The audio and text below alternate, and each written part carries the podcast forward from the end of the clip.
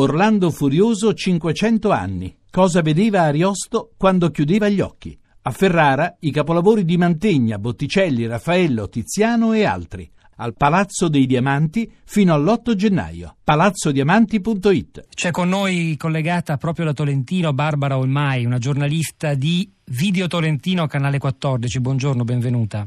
Buongiorno a voi, buongiorno.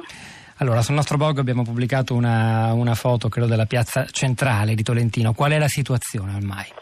Allora, la situazione è abbastanza complessa. Intanto camminare per la città, soprattutto quando scende la sera, eh, ci si trova di, di, fronte a un panorama sconosciuto, insolito. Città quasi transennata in tantissimi punti, eh, palazzi messi davvero male, quindi ci sono eh, da una parte eh, cornicioni crollati, insomma transenne ovunque, quindi ti sembra di essere un po' prigioniero nella tua città, non si sa neanche dove passare, pochissime le auto in giro, le persone le vedi solo di giorno che sono fuori, tra l'altro stamattina mi sono affacciata dalla finestra, vedi persone con delle valigie che stanno camminando. E quindi ecco, un senso di incertezza totale sta regnando in questi giorni, in queste ore. Senta, ci racconta Tolentino. Tolentino è una realtà economicamente da sempre stata molto ehm, diciamo, dinamica. Chiaramente la crisi la stiamo avvertendo oramai da qualche anno anche noi, quindi già questo era un territorio molto segnato dalla crisi.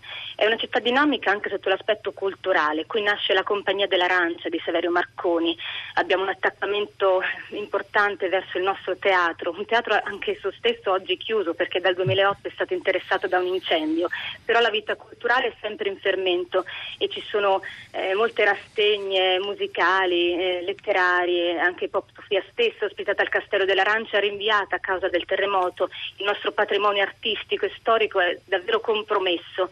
L'altra sera appunto facevo una passeggiata in città e vedevo il torrione di San Catervo, che è uno degli elementi proprio della nostra cittadina, è un torrione particolare e i merli erano a terra, transennati, una parte di questi merli.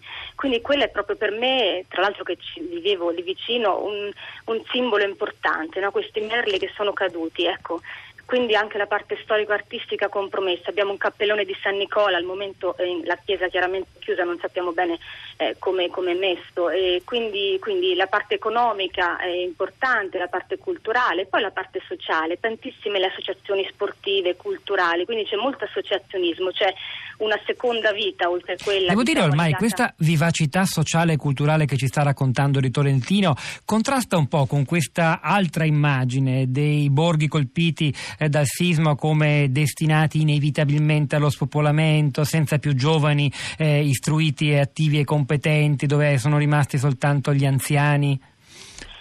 Allora, Tolentino rispetto a questi borghi che sono meravigliosi e bellissimi è, è una cittadina di 21.000 abitanti, quindi forse già soltanto il numero delle persone che la abitano ne fa diciamo, una diversità eh, rispetto a questi altri borghi più piccoli eh, che tra l'altro eh, sono ubicati in altri territori, nel senso noi siamo in questa valle no, del fiume Chienti, questi altri borghi sono più sparsi nell'entroterra ancora verso la montagna, tra l'altro io ho anche una testimonianza da luoghi di Ussita perché abbiamo con la nostra famiglia un'attività in loco e quindi io sabato ero su. Insomma eh, c'è, c'è, una differenza sostanziale in questo senso, perché questa è una cittadina diciamo, che ha sempre vissuto eh, di un'economia industriale soprattutto e artigianale, invece gli altri sono borghi che vivevano e spero vivranno ancora ecco, di turismo in primo. Il turismo anche qui c'è, ma è un settore eh, diciamo che mh, meno sviluppato, tra virgolette.